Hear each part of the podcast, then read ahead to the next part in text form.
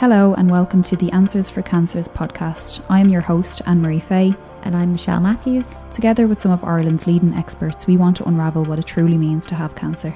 From consultant diagnosis to treatment plans, from managing your symptoms to supports available, we have it covered. So whether you're a nurse working in oncology or have been personally affected by cancer, this podcast is for you. The Answers for Cancers podcast is sponsored by CarePlus Pharmacy. CarePlus Pharmacy is Ireland's leading community pharmacy brand, offering expert advice and services for a healthier and happier you. Find your nearest CarePlus on w w w dot care plus dot i e or follow them on social media for health and wellness inspiration and tips.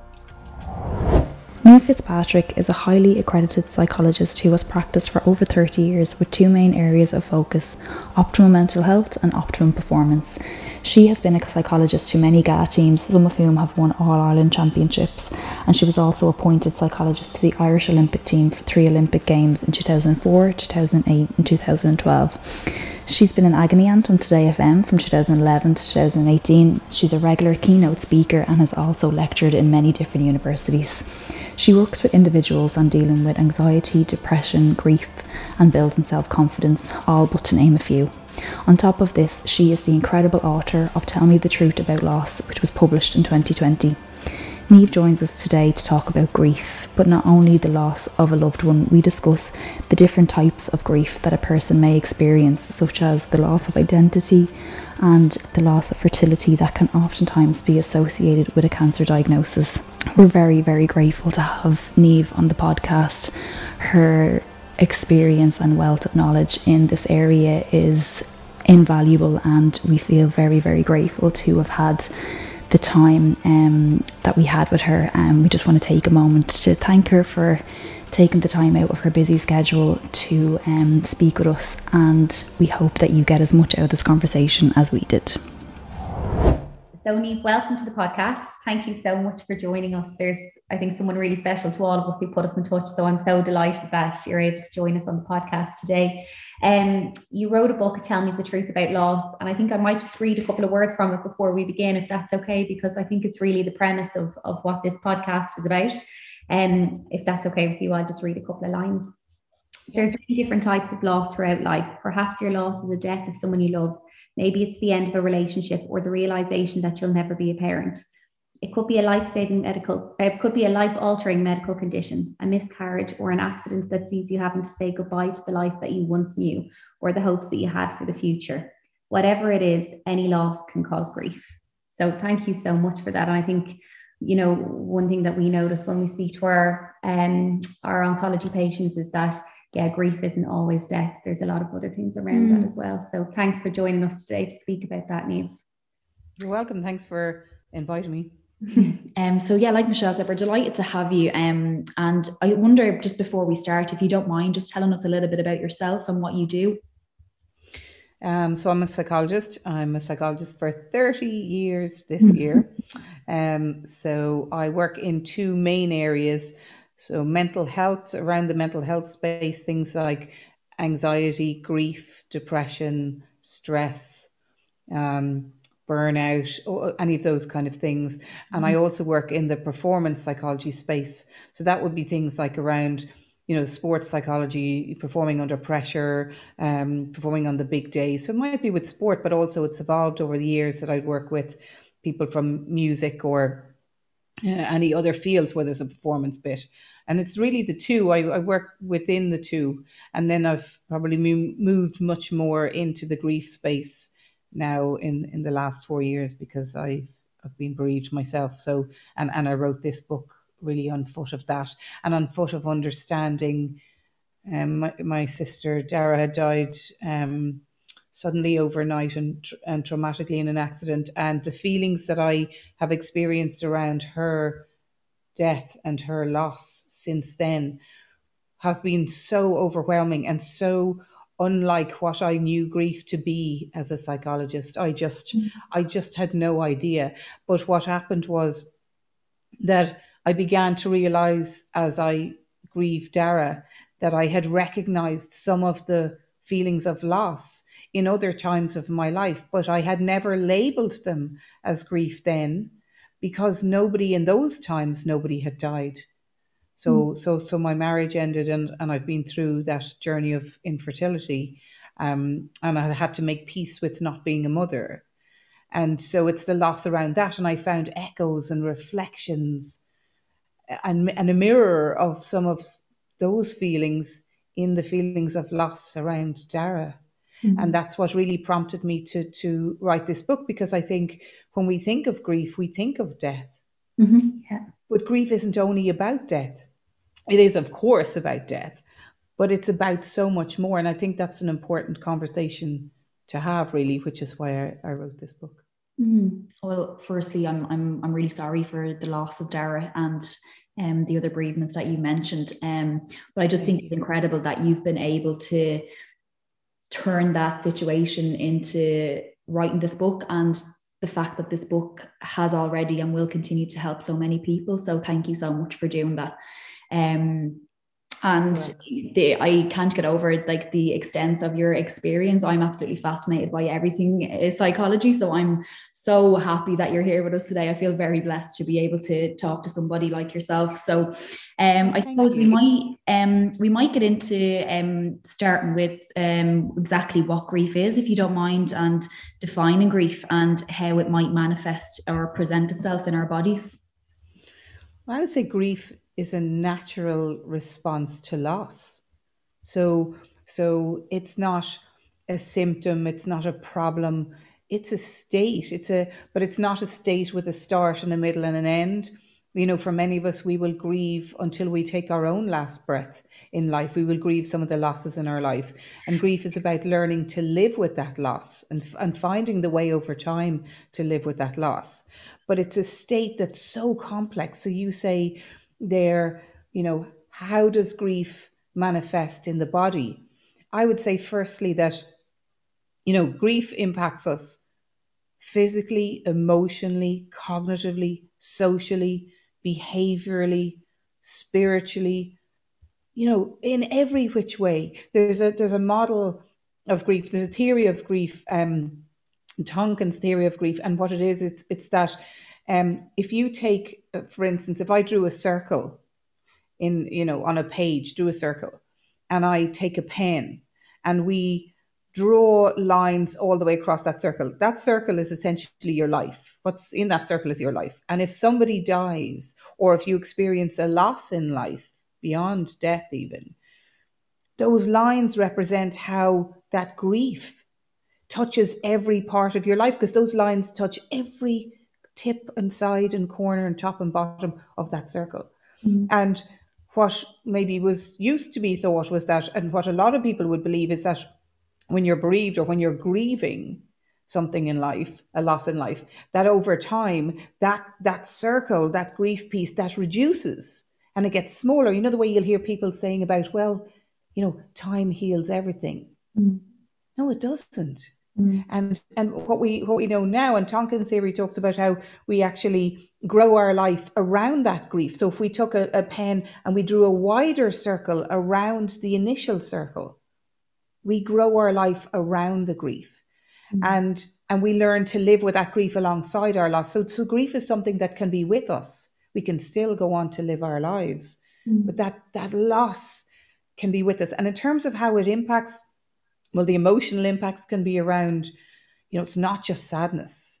Grief's about, it's about rage, it's about loneliness, it's about resentment, it's about fear, anxiety. They're huge parts of grief.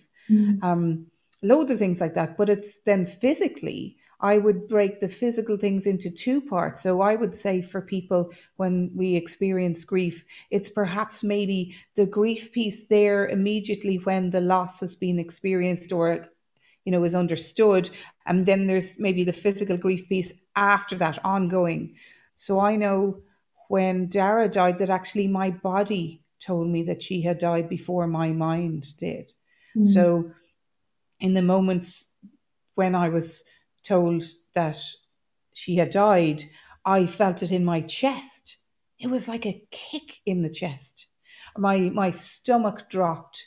My I felt lightheaded and dizzy. My whole body was just as if it had been hit. That's probably the best way I can say. My heart felt heavy, but yet I felt empty. You know, how can a space, a cavernous space within your chest feel heavy but empty at the same time? But it did. I felt that if you had tapped my chest, I would be like the Tin Man, and you'd hear that tap, tap, tap back at you. And and it was physical, for sure. And then, but so that I would say with grief in terms of how it manifests, it can be the immediate manifestation when a loss is understood by somebody. But then ongoing, you can find things like it in- interrupts our sleep, it can impact our appetite, our energy, our immune system. We can become quite unwell. I know certainly I ended up with colds and flus. This is, you know, mm-hmm. in the few years before COVID, colds and flus and sickness to the point where I ended up with pneumonia and hospitalized with it. So, so it can impact us in many ways. And my hair fell out. My hair began to fall out.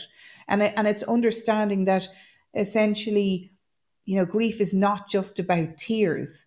Mm. It's about a physical body and our heart and our head completely impacted and overwhelmed by whatever this loss is in our life. Mm-hmm. That's amazing. I I um I think it's really powerful, like hearing you talk about grief in that way. And I know I just love the analogy of the circle, because I definitely know, even uh, from my experience and like our family and how we've dealt with grief, there's definitely is that misconception that, oh, in time you'll feel better, but actually years later and the grief is still the same. But like you say, it's it, to think of it as in we live with the grief is is a great way to think of things, isn't it? And it actually takes the expectation off, that you're not waiting for this day to wake up feeling, oh, everything's fine again, you know. So um, thanks for sharing and that. And I would describe that as being like, to, to, to sort of, you prompted that when you describe your own family situation, Anne-Marie, that it's almost to me as if when we are grieving, mm-hmm. it's as if somebody throws you a bag of rocks.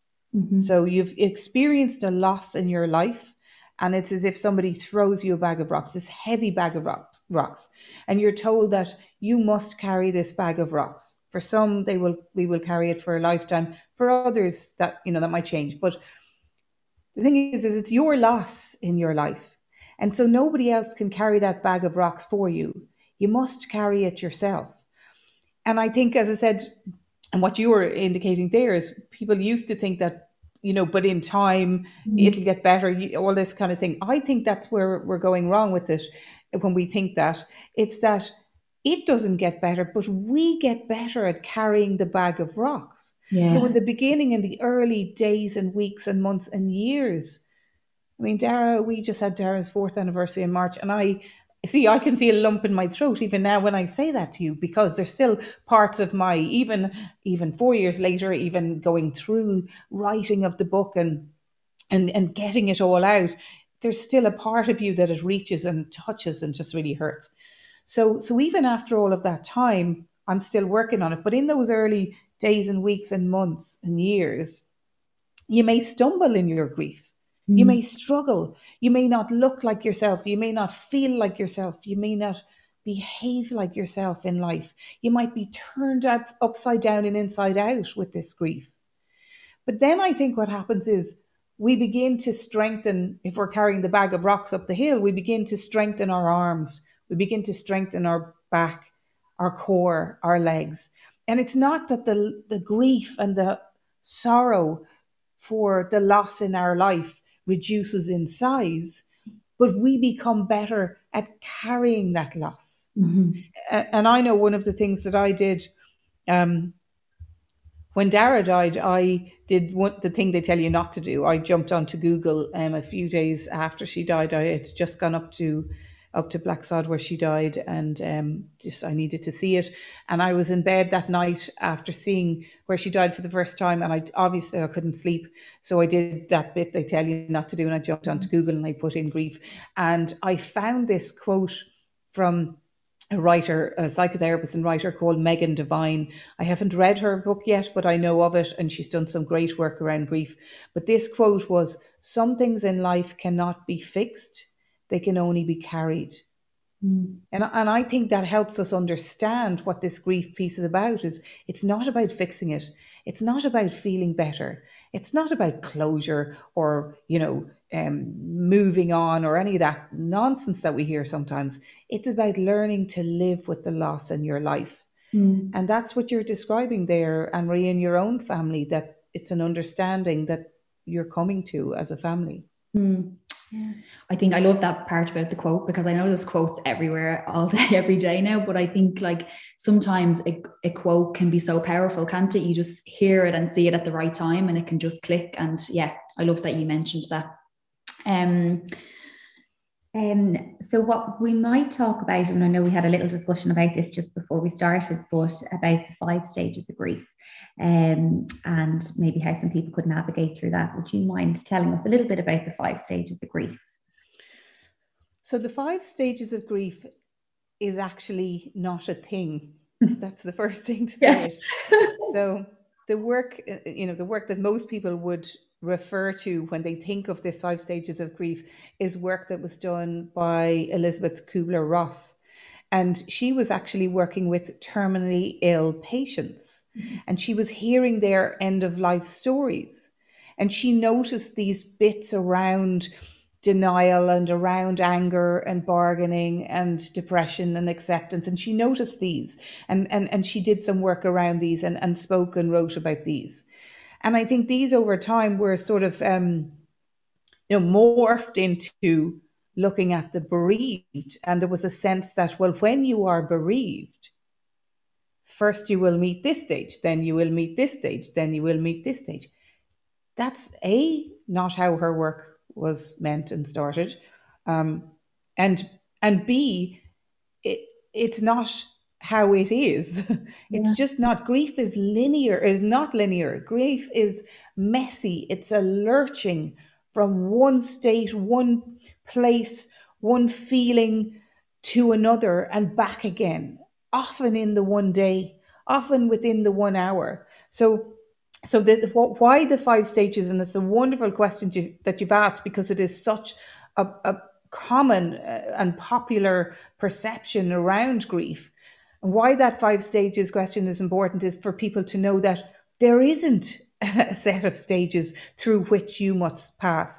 And and why that's important is because that sense of, well, often people will say to me, but what am I doing wrong? Mm. Why haven't I feeling, I haven't felt anger yet, or I haven't felt acceptance yet, or I haven't felt whatever the thing is, you know, and, I, and, and it's that sense that, but that's okay.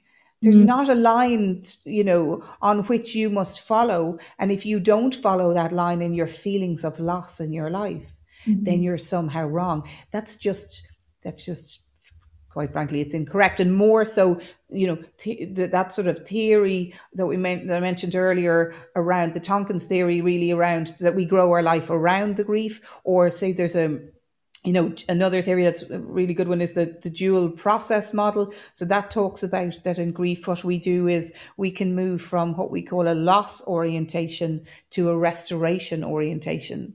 Mm-hmm. So as we move along with that grief, so that's where some days we're stuck in the loss. Mm-hmm. All we can think about is the person who has died, or the loss in our life, or the change in our life because of a diagnosis, perhaps. Um, and that we're focused on that, and our, our body is focused on that, and we feel that. And some days that's where we are.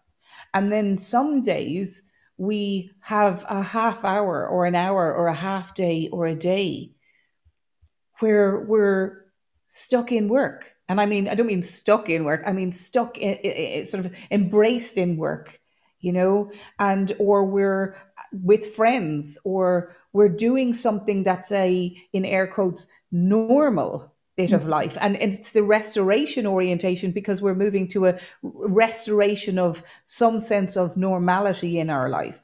Mm-hmm. And we oscillate between those two states, between the loss orientation and the restoration orientation, and that can help us move through this expression and this feeling of grief in our life, because there is no normal. Once you're, I think once you've experienced a loss in your life, you don't go back to normal. Yeah. It's not like going back. It's about absorbing the loss into your life and accommodating your that into your life and adjusting. It's all the A's: absorbing, accommodating, adjusting, adjusting your life to begin to live it with the loss. So that's not going to be about stages. It, think of it more for yourselves, whoever's listening to this and you're experiencing loss in your life.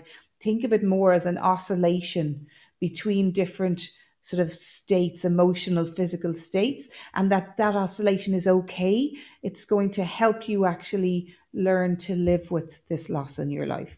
Does that make sense? Yeah, it does. Absolutely. And it's, I think it's so important, because I think sometimes, you know, you could be speaking to someone and they say, like, I thought I was at the acceptance stage and now I'm angry again. And it's, it's so it's great to actually say, no, that's, that's good. That's okay. Mm. You don't have to follow this linear path. Like sometimes I think, I don't know, like we think we do like that, the five stages of grief. When I was thinking of this conversation, the first thing I thought of was the five stages of grief. So it's really, thank you so much for yeah. breaking that down. It's really reassuring. I think, you know, yeah. you, grief, like you say, is so messy, and we sh- we definitely don't want to have some kind of structure set up that we feel like we can fail at, you know, like we don't, grief shouldn't be something we think we failed at. I don't think so. Yeah, thank you so much. I think that's going to be really powerful for people to hear um, in that way. Um, I suppose in our experience when caring for people with cancer, we find a lot of people say they grieve their life before cancer. Um, have you seen this, and how do you think people could begin to maybe understand this or process it in any way? Yeah, I have um, worked with clients who have had a cancer diagnosis, and and I would say it could be cancer, it could be a life-changing accident. Um, there are any number of circumstances in life, and bereavement, of course, is one of those too, in which literally life becomes before and after.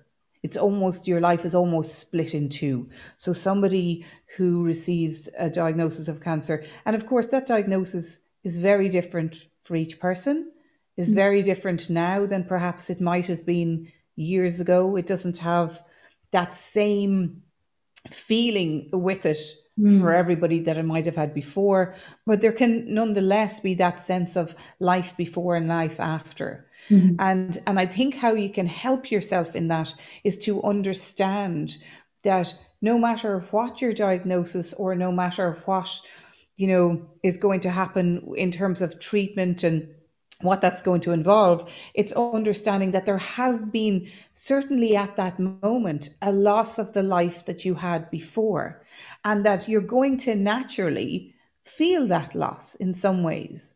And for some, you know, they will go, I, I notice some people go quite pragmatic, and they will say, well, look, it is what it is. I am where I am. I'm not really going to f- focus on anything other than what are the things that I can do now to help myself. But for a lot of people, maybe for more people, I would say, there's that sense of, but the carefree life that I had before cancer came knocking at the door. Yeah. I miss that. Mm. I, they'll say, I want to... I want to just worry about the stupid things. I don't want to worry about the big things now, big with a capital B, mm. you know?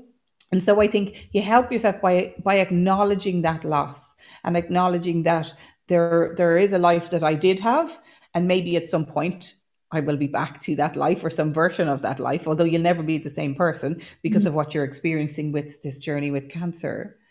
Um, but it's understanding that that life for the moment is a different one, and that it's okay to miss those pieces of your life, and you're not being ungrateful, or you're not being daft, or you're not being ridiculous, or you're not not coping. Mm-hmm. Remember, we said that grief is a normal response, a normal, natural response to loss. And there's something there about maybe almost, I want to say, a loss of innocence. Yeah. Now that really resonates with the two of you. Look, yeah, yeah, loss of innocence.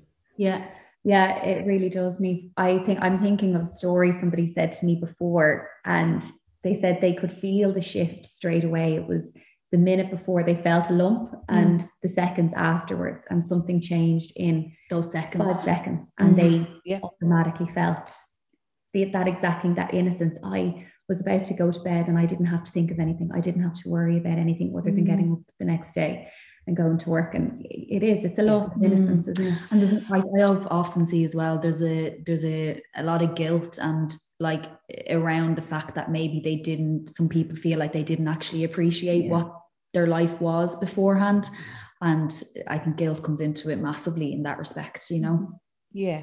And guilt would be part of loss. Guilt, absolutely, mm-hmm. along with the resentment and the rage and all of those other things can be a part of loss. Mm-hmm. And I think that bit around that before and after, there's life going along, going along, going along. And then you have this moment in that person's instance, those few seconds, and life, your life just changes. I think what happens there is you're, for me personally, and I find with people a lot, it feels like you're changed on a cellular level. It just feels like you are literally changed physically as well as emotionally, because it's so huge mm-hmm. when, when you have that loss in your life. But I think you have those internal feelings around it. But then what can happen, you know, with, say, a cancer diagnosis is there's that sense of, and I have this with a lot of people, is that, so now how are people going to treat me? Mm. And what will they do? And how will they be? Will they? Will they? Will will I have? And this is I. I've sort of talked about this in relation to bereavement, um, which is the, what I call the head tilt. And I and people mean this. Again, you're nodding, so I know you know what I mean. yeah. People yeah. mean well. They mean really well. And I, I believe in people. I think people. I think most people are good people. Yeah. And I think, like all of us, we get it right sometimes and we get it wrong sometimes. But with some people, when you're bereaved, or some people, when you have a cancer diagnosis, you get this head tilt, which is the, are you okay?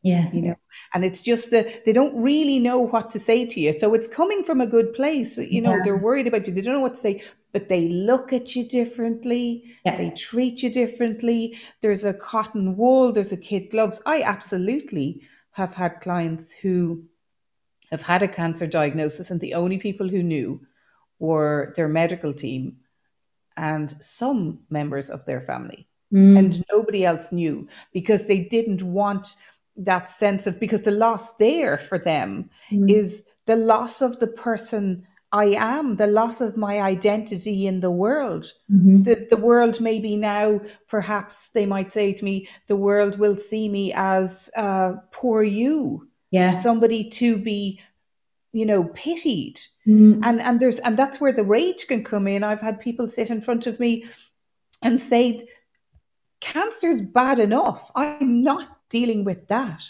I don't want people to pity me."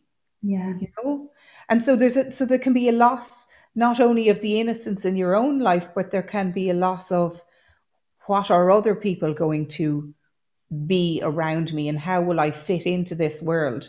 And then there's a loss of things like practical things. I talk about in the book, I talk about the admin of grief.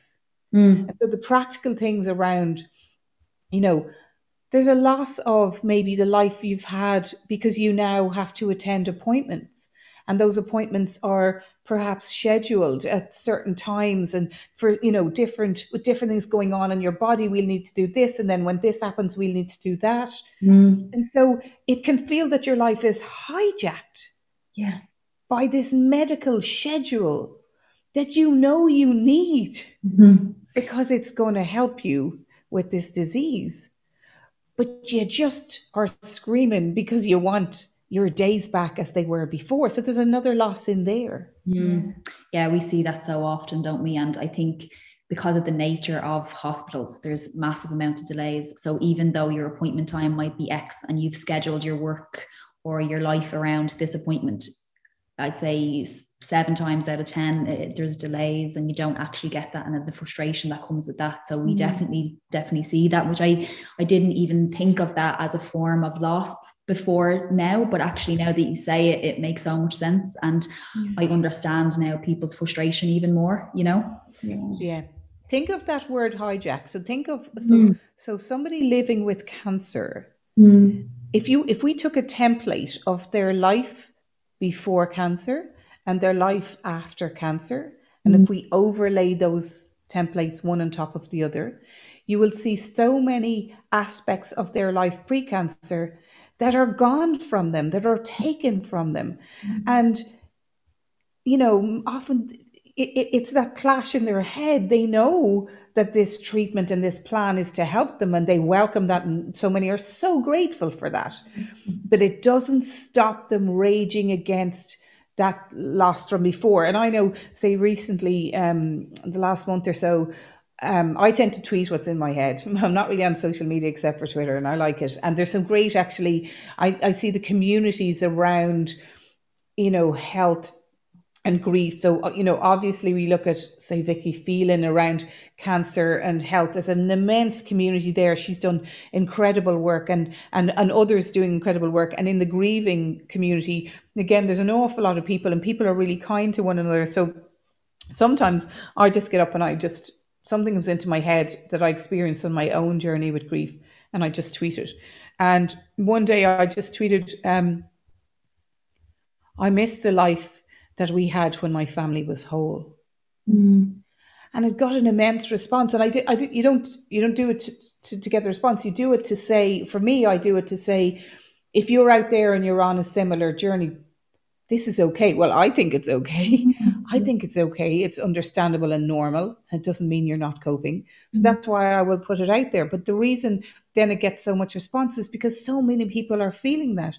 And that might be somebody feeling up with a, on a cancer journey. They might be feeling that around, I just miss the life I had when my, they mightn't say when my family is whole, they might say when my life was different, or when cancer hadn't mm-hmm. come to, to visit. And I just think those are important losses to acknowledge. The, the power and importance of just saying that, that it's normal and that it's okay to feel like that is, is just so invaluable, because I think oftentimes a lot of the stress comes from, oh, but I shouldn't probably feel like this. I'm getting treatment and things aren't too bad for me. And I, do you know, that kind of a way. So it's like to hear somebody say, actually what you're feeling is really normal is, um, is so important, isn't it? Yeah. There's a great expression that I heard a colleague of mine say probably fifteen years ago, and it just resonated. I have never forgotten it. And he said, it's your problem with the problem that is the problem. Yeah, that's, oh my God, that's wow. so powerful. Yeah. I need to it's like you said, yeah. Sometimes it's just a quote yeah. and it just puts things. Yeah.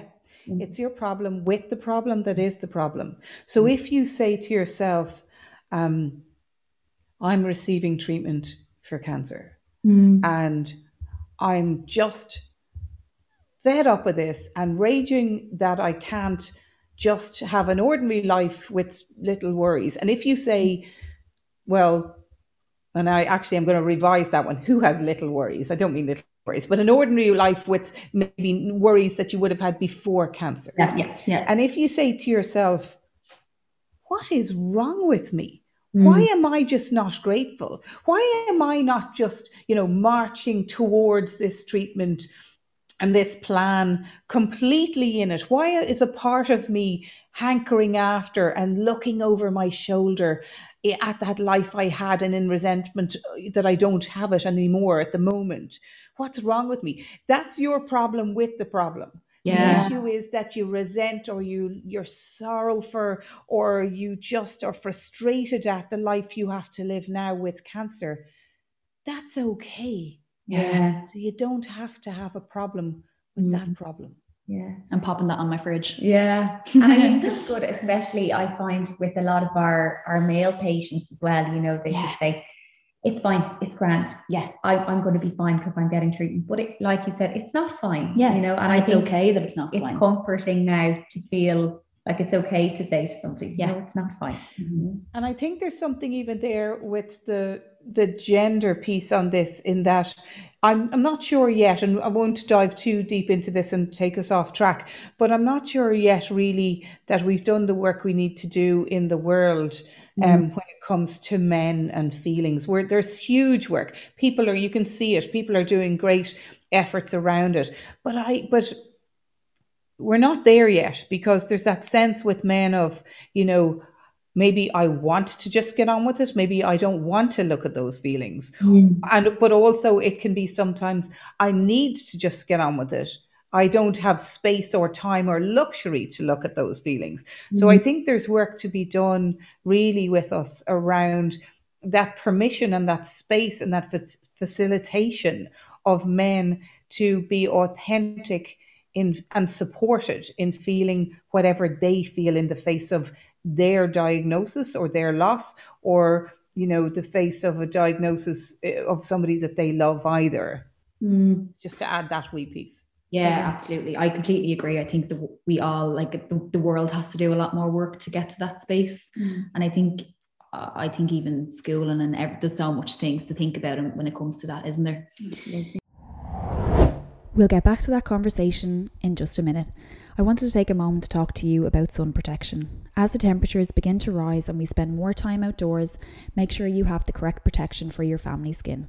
Too much exposure to the sun's harmful rays can cause sunburn and skin damage. So before you head outdoors this summer, visit your local CarePlus Pharmacy to check out a wide range of sun care products on offer. Now back to our conversation.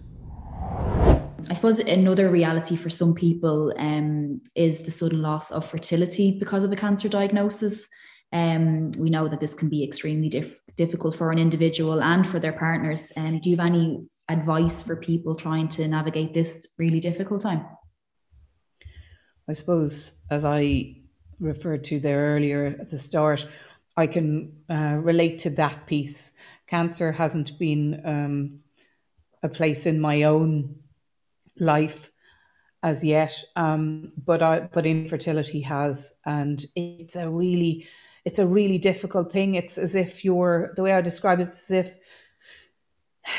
when you can't do what everybody else can seem to do, even people who don't want to do it. So so people find themselves pregnant and and they had no intention of becoming pregnant, and yet you're doing all you can and, and you can't, and you're having to bring other people into something that should just be between the two of you. And there can be such loss around that. And for me, it's a bit like, so somebody with a cancer diagnosis who perhaps is looking at infertility, it's a bit like, there's a, a wall, a sort of a glass wall in front of you, and you're you're standing this side of the wall, and, and life and children and families and and that world that you thought you were going to have as a parent is over the other side of the wall. And it's a glass wall, so you can see it, but it's a wall, so you can't get through it. Mm-hmm. And so so the first bit around that probably is, I would say to somebody who is living with cancer and looking at infertility is, from a psychological perspective, is to not do anything around that, minimizing that piece of it. So to not say to yourself, well, sure, look, this treatment is saving my life or giving me my life, so I must be grateful and not really worry about or give out about or lean into those feelings of loss around parenthood. No, you must at some point when you're ready, and most likely with support. That's a lot for somebody to deal with, cancer and infertility. Mm. And, and and I think the bit around grief not only being about death is around the loss with infertility is not necessarily a death, but it's a loss of hope. Mm. It's a loss of dreams. Mm. It's a loss of a future. It's a future robbed. Yeah, the life you thought you wanted. Yeah. yeah. Well, and you did want, and you do want, you and do. you still want. Yeah. But it's a life you thought that you would have. Yeah. And now perhaps this wretched disease is saying, oh, well, you know, as well as everything else you have going on, well, maybe I'm just going to take that from you too. Mm. So there's... there's going to be different responses to that, to that. And it's really allowing yourself. My advice there is to say, just because that is not a death, just because it's maybe you may not be able to have a baby and bring a child into the world. And you might say, but there's no death there. It's that death of hope. And so it's to allow yourself to feel those feelings and to validate those feelings and to say to yourself, I can understand mm. how I feel the way I do. If you think of, say, for example, if we went into a primary school and we talked to children and said, you know, what do you want to do when you grow up? And you know, in my day, I'm fifty-two, so we all would have had things like, in my day, it would be things like, want to be a teacher or want to be a ballerina, or, you know, that's what people would have said, or or an astronaut and stuff. They, all those stuff would have been big stuff then. But now it might be, well, I want to be a YouTuber, yeah, yeah. an influencer or whatever. And I'm, I'm, I'm, I'm being...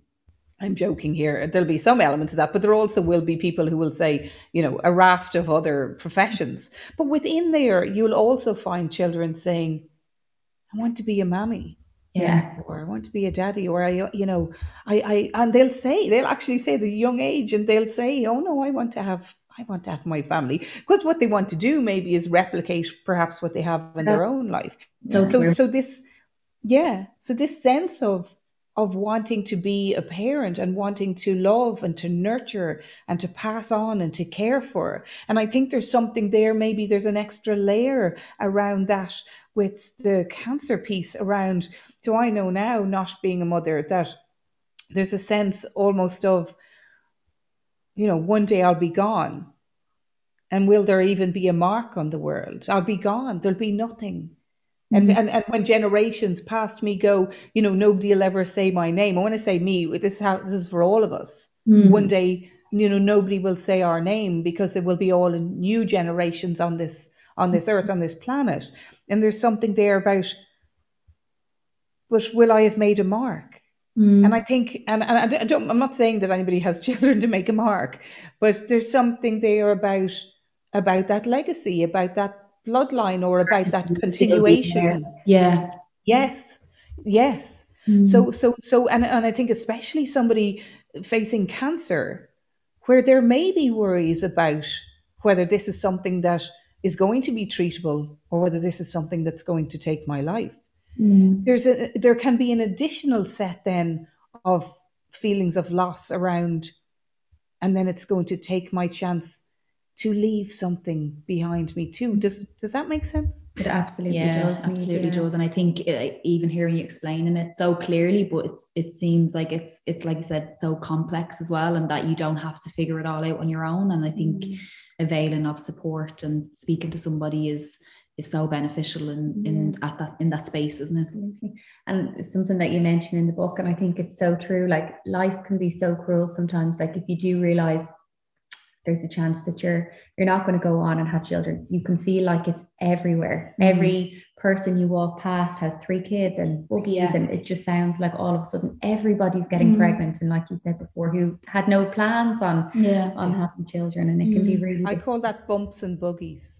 It's, when, it's like when you it's like when you buy a certain type of car, that's the type of car you see, you know, all the time. Or it's just, you know, that's what we do. We we notice things, we see things, we have greater awareness about something when it's irrelevant for us. Mm-hmm. And so I know doing fertility treatment, which was savagely tough, I remember walking down past the maternity hospital to the fertility clinic and seeing, you know, seeing families, young families, pregnant women, you know, in and out of the hospital. And it's that glass wall piece, it's over there, but all you're seeing around there is bumps and buggies, but you expect to see that around there because you're around a maternity hospital. Mm. Um, well, at least I was in my instance.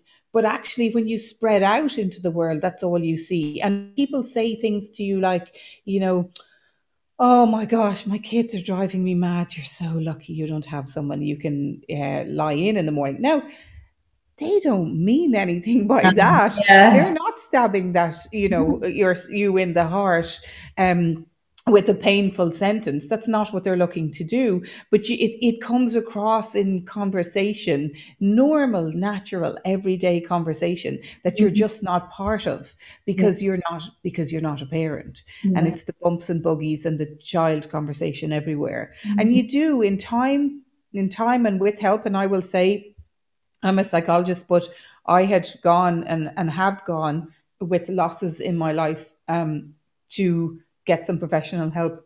And, and talking doesn't, it's not going to bring back maybe your fertility. Well, I don't mean maybe, it's not going to bring back your fertility. It's not going to bring back, you know, and take away the cancer diagnosis.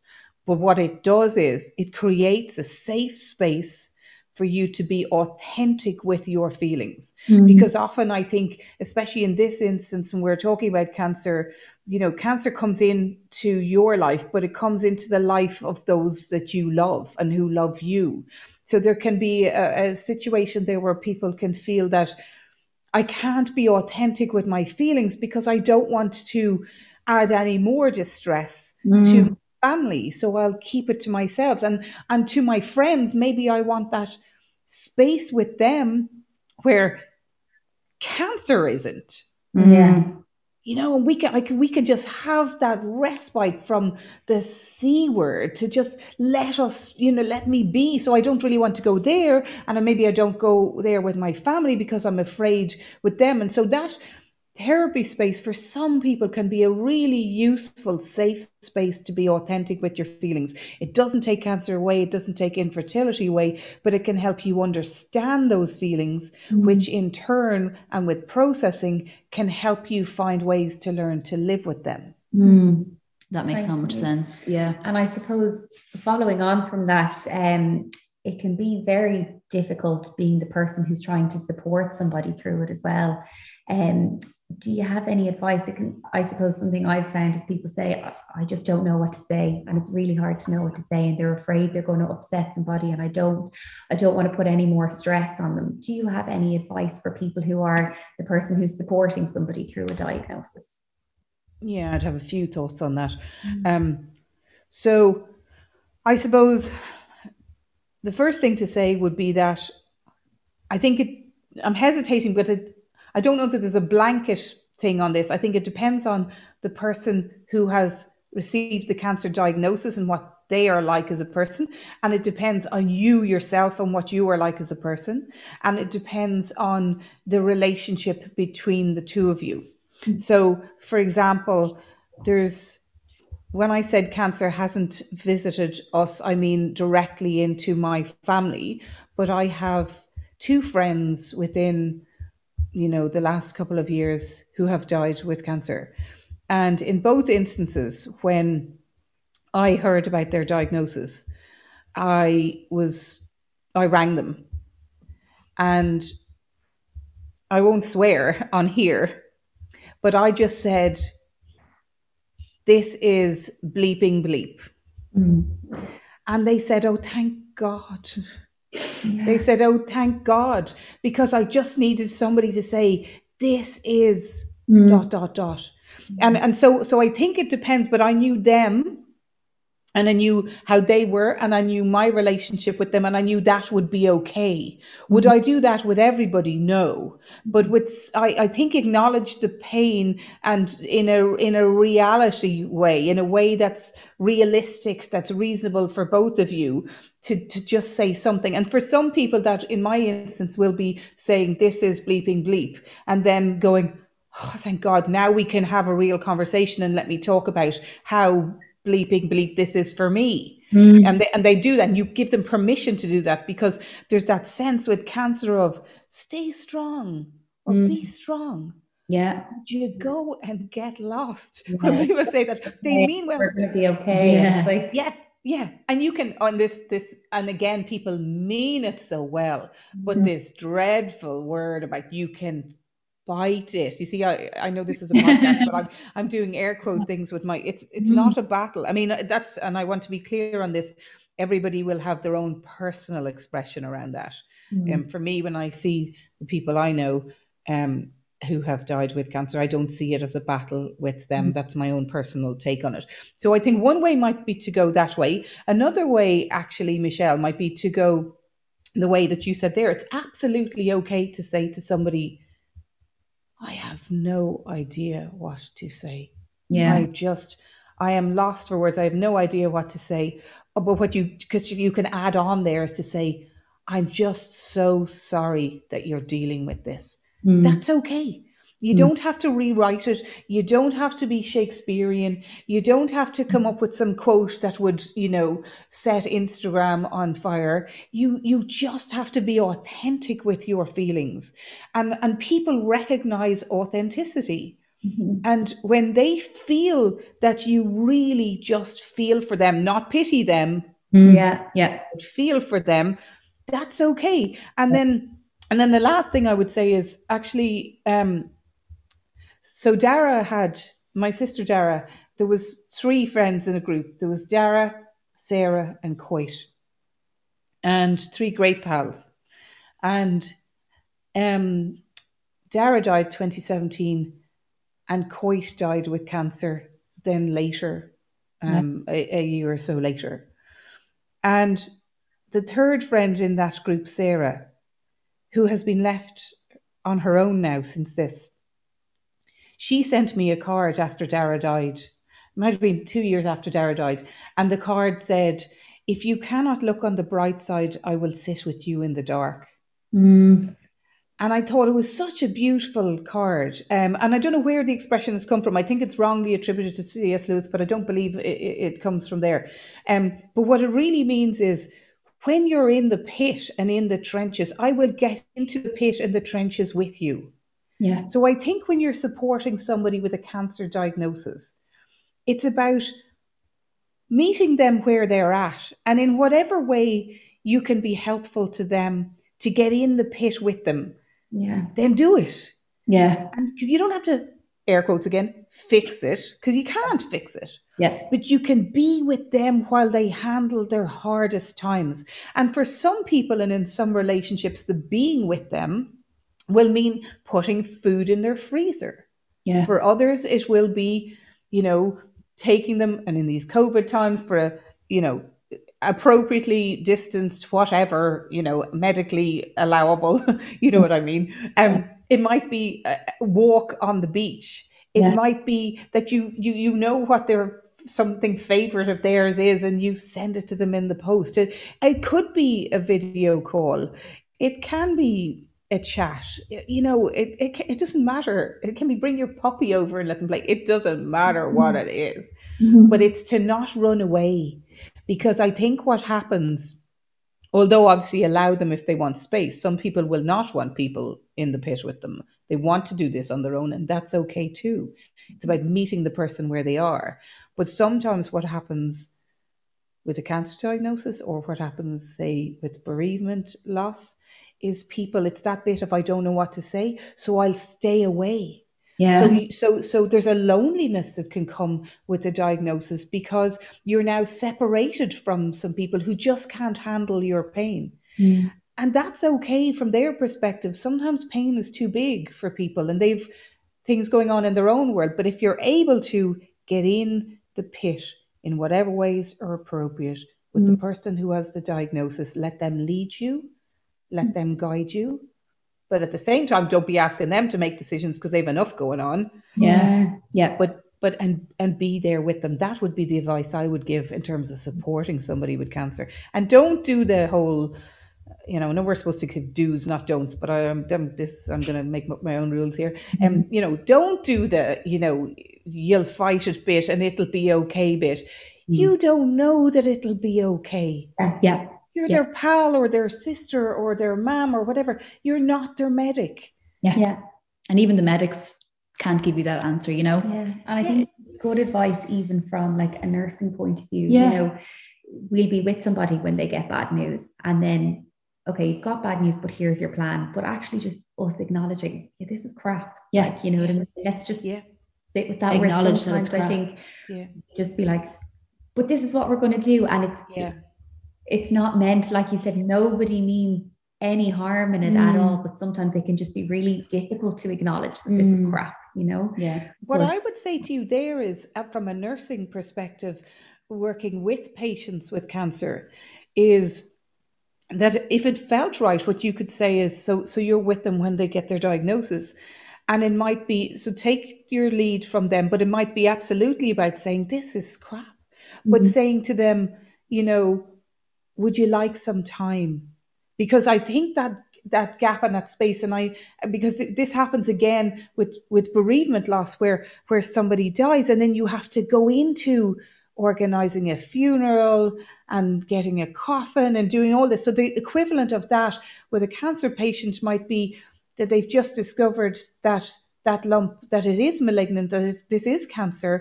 Mm-hmm. And then straight away they might be met with the treatment plan and what are we going to do. And for some, that may be exactly what they want. Mm. They may seek it, mm. but it certainly would be something that's worth looking at, to just read your patient, mm. to be able to see, and you'll know something of them perhaps before that moment you've been in the room with them, if they've, you know, received this diagnosis, or around them at that time. And you might have an idea that there would be some people for whom they do want to go straight to that treatment space. And maybe they go straight to that, but then maybe they go back to the feeling, this is crap. Mm. And do you, you know, would you like some time? Do you need some time?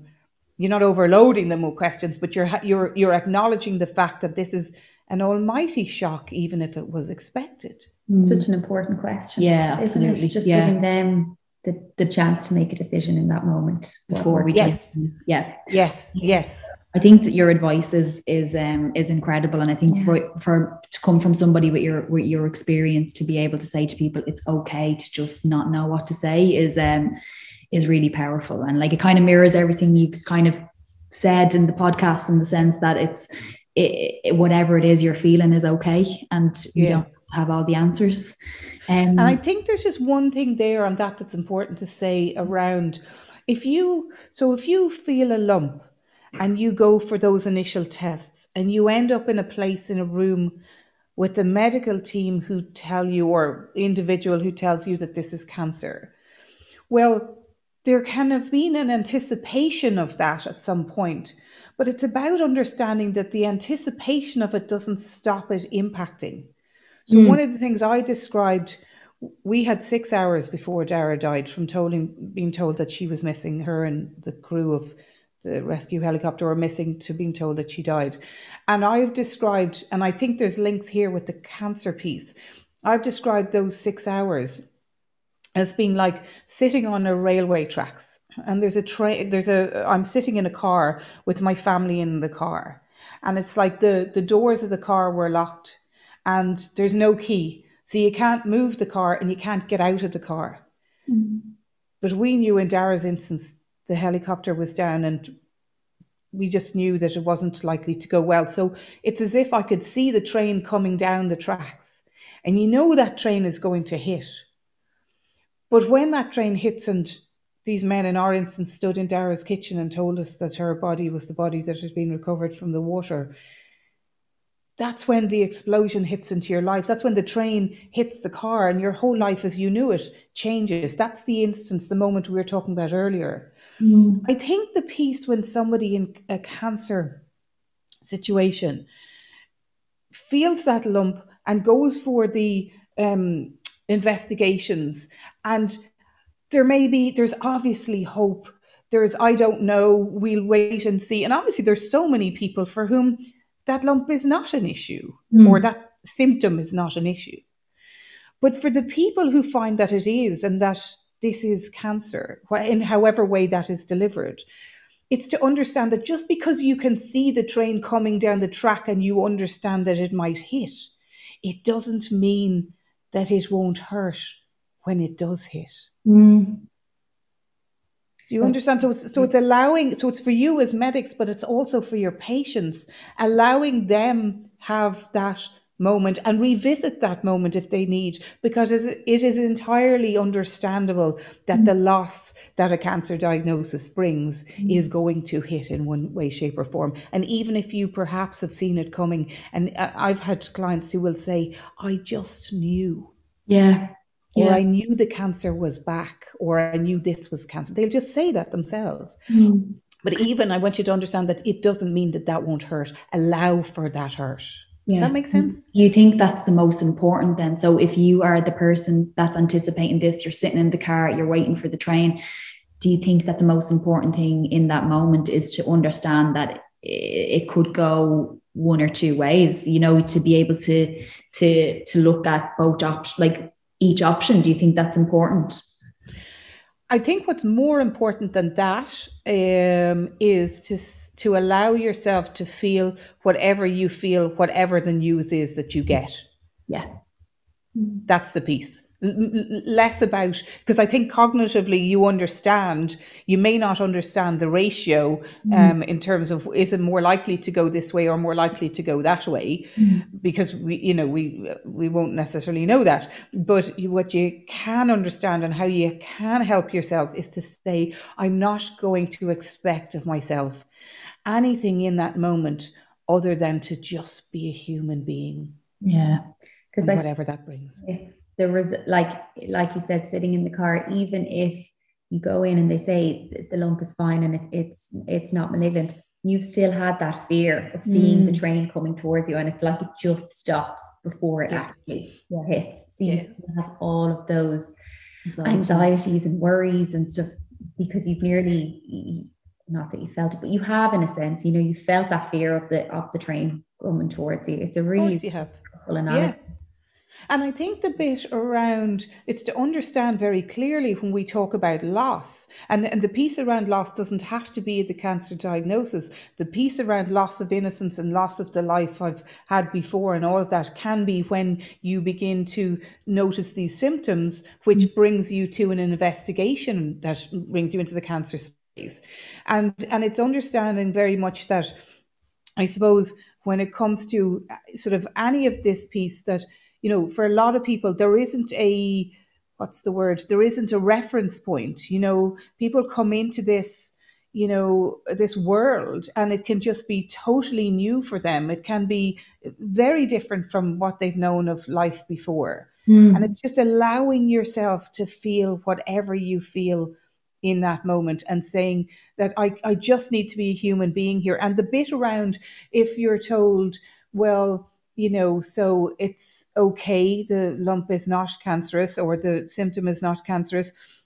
It's understanding that, you know, there's a fight or flight or freeze response that comes with loss and grief. Or, or the threat is not to, you know, a, a tiger bearing down upon us, mm. but the threat is to, it might be to our life through cancer, not through predator. It might be through to, the threat is to our peace of mind, the threat is to our innocence, the threat is to that life we had before. So it's understanding that even if you get that that news that you're okay, you're not going to be, you know, having cancer as a visitor in your home, that the, the fight, flight or freeze response and all the chemicals and the sympathetic nervous system has been activated with this. And so you're, you may have this huge adrenaline rush that then adrenaline leaves the body. And again, you can have a big response there physically and emotionally. Mm, absolutely. That's okay. Mm. It's okay. I think that's actually so relevant, because like it's, when I think about it, actually anybody that has cancer, they they don't necessarily only feel that when the initial diagnosis happens. It's a consistent, continual thing, because from scan to scan, and they kind of, that happens every time there's a new scan or an M R I or something like that, you know, you're kind of waiting for that moment to happen again. So I think that's going to be so so useful for for people. Um right. I suppose following on and kind of coming towards the end of our podcast, um, which I'm very sad about. I've I know, literally been on every word you've said, but um can you recommend any supports available for people going through grief and loss? Yeah, I think there's some wonderful ones out there. So the Irish Hospice Foundation is fantastic. Mm. They have some great resources. Um, they're very proactive, um, and they do different, whether it's, you know, whether it's courses, whether it's access to or information about sort of counselling supports, um, different literature, sometimes videos, different things they'll do. Their Irish Hospice Foundation, well worth looking at. But then you've people like um, Liz Gleason from the Shapes of Grief podcast. Um, so she's excellent. She's a bereavement counsellor, and she does some piece around education work around grief as well. Very, very good, because again, she's not only looking at um, grief from bereavement, around bereavement, she's looking at grief around different types of losses, and she's very good. So I can recommend her. Um, the Good Grief Festival in the U K, again, I sign on to them. Um, I think it's a yearly fee, I don't know, twenty euro or something, twenty pounds. And you have access to all their um, resources. So this might be people talking about sudden loss, talking about anticipated, because there's a thing, we talk about anticipated grief. When, you know, you're looking at that train coming, there might be people talking about, you know, um, just the loss of a child or loss of a parent. But within there, there will be losses around other things in life, not just death. And so I think anybody dealing with grief or loss, it's worth looking at these people. Um, and I think on in general terms, you could look at the Psychological Society of Ireland either.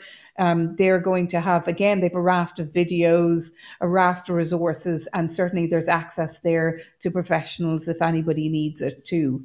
So I think there's a few bits and pieces there that would be useful. And of course, somebody, you know, hops on to their nearest Um, bookseller, you'll find, and I'm not, I'm smiling as I say it because I'm not actually meaning my, my book. This isn't a plug. But you should, it, plug you should plug your book. It's incredible. Book. So please do. um, we'll do it for you. you. Don't worry. Thank you. Um, but I, but I think there's lots written about grief and loss. So.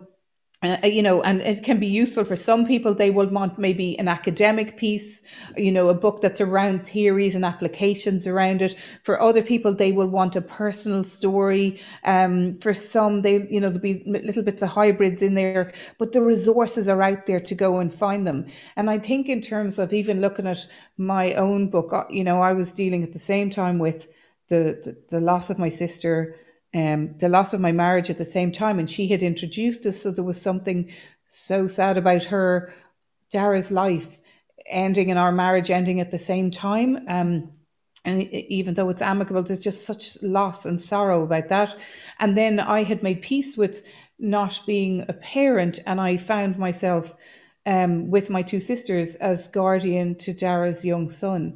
He was two and a half when she died. And so having made that peace to then have to turn my head around and, and find myself, as I always describe it, you know, I'd put my hands, after Dara died, put my hands in my pocket in a queue somewhere, and I'd take out a a, a, a rolled up sock, you know, or or a little, you know, a little, a few O T bars or something that were in my pocket that he would have had. And it's, and so it was huge loss. And I, for me, the bit around, around in the book is, if I was a musician, this book would have been an album. Mm, yeah. I just needed to do something with the pain. I needed to understand it. I think, I think as a psychologist, also, as I said, it wouldn't have been authentic for me if I didn't address the mm. loss in my own life, probably because it was such a public loss and has been such a public loss. It felt that it wouldn't be authentic to not address that. Mm. But I, but even if that had not been the case, I, I just needed to do something with the pain. And a one hour session, psychology sessions were wonderful and really helpful, but I needed to do more. And for me, it turned out to be a book. So mm. it's to, for people to realize that there are others out there. It might be a song. It might be a poem. It mm. might be a book. But just, you know, widen your lens out and have a little look and take your time with those things. You know, you don't have to have a diagnosis on a Monday and go looking for resources on a Tuesday. Mm, yeah. Take your time. It's okay. Be gentle and compassionate with yourself. Yeah. Niamh, thank you so much. This has been incredible. So, so I suppose, is there anything that we've missed or anything that you feel like you wanted to add that we didn't touch off at all? And I think you covered some really good stuff. I think it's not about, you know, everything about cancer one oh one, mm. you know, so it's not about in capturing it all. But yeah. I think we've touched on some salient parts with it. You know, there are, of course, there are others, and the three of us will finish this call and we'll all think of five things that yeah. we could have added in, but yeah. people have their lives to live mm-hmm. and they don't need a seven hour podcast. So yeah. I would be really happy that, certainly for the first conversation around this, um, that you and I have had anyway, um, that we've talked about some good stuff. And yeah, I think hopefully it will help people. Thanks, Niamh. And just for anybody listening, do you take clients on or are you fully booked? You do. Yes, I do. Out. Yeah. So at the moment, um, I'm talking to you, we're still in this uh, time of pandemic. So I'm seeing clients remotely and will continue to do that really until we're quite out of it. So uh, I'm doing sessions on Zoom. Some people prefer a phone call conversation and we do that. And what's amazing, it's been incredible to me um, that people are saying to me, you know, when this is all over and I can come back to see you, well, do you think you'd give me the option of a Zoom call if one day I felt like it? An yeah. amazing thing for people to say, that there has been that um, adaptation and yeah. that a- adjustment, really. Um, so I'm hoping to have a hybrid model where I will see some clients face-to-face, if that's mm-hmm. what they wish, and others will be virtually face-to-face with, mm-hmm. with the Zoom sessions and stuff. Mm-hmm. Um, so yeah, I am seeing being people, absolutely. I've got a website which is Um, Niamh Fitzpatrick Psychology dot I E, so people can check that out there. Direct people to that then on our Instagram and on Twitter and stuff yeah. like that as well. Th- Niamh, thank, thank you so much, and thanks so, for all the work so you do. You're, I, I think you're incredibly amazing. Inspiring. So thank you so much. Thank you. You're welcome. And I have to say, right back to the two of you, I, because I think that bit about, you know, yes, you choose your profession because you like it and love it and and want to do it, but being in the pit with people in their worst or their best moments of life, depending on what happens with their cancer journey, you know, that's tough going. So so for you uh, to just lob that ball back over the tennis court and say to you, well, I think you're fairly inspiring, the pair of you two. And I mean this in a nice way, but I hope I never meet you. I hope if we meet, it's post-pandemic and it's for a coffee. Oh, yeah. So we never land in front of you professionally. I mean, that gently. You never take the person you hear it so yeah. often. I never want to see you again. Yeah. Well, thank you thank for having me. Thank you so much. Thank you. Just- Thanks for listening to the Answers for Cancers podcast. Please share this podcast with anybody who you think it might help. Also, if you can like and subscribe, it lets people know we're here. You can alternatively contact us on Instagram at the Answers for Cancers underscore podcast. And if you have any questions on anything that we discussed today, please email us at the Answers for Cancers podcast at gmail dot com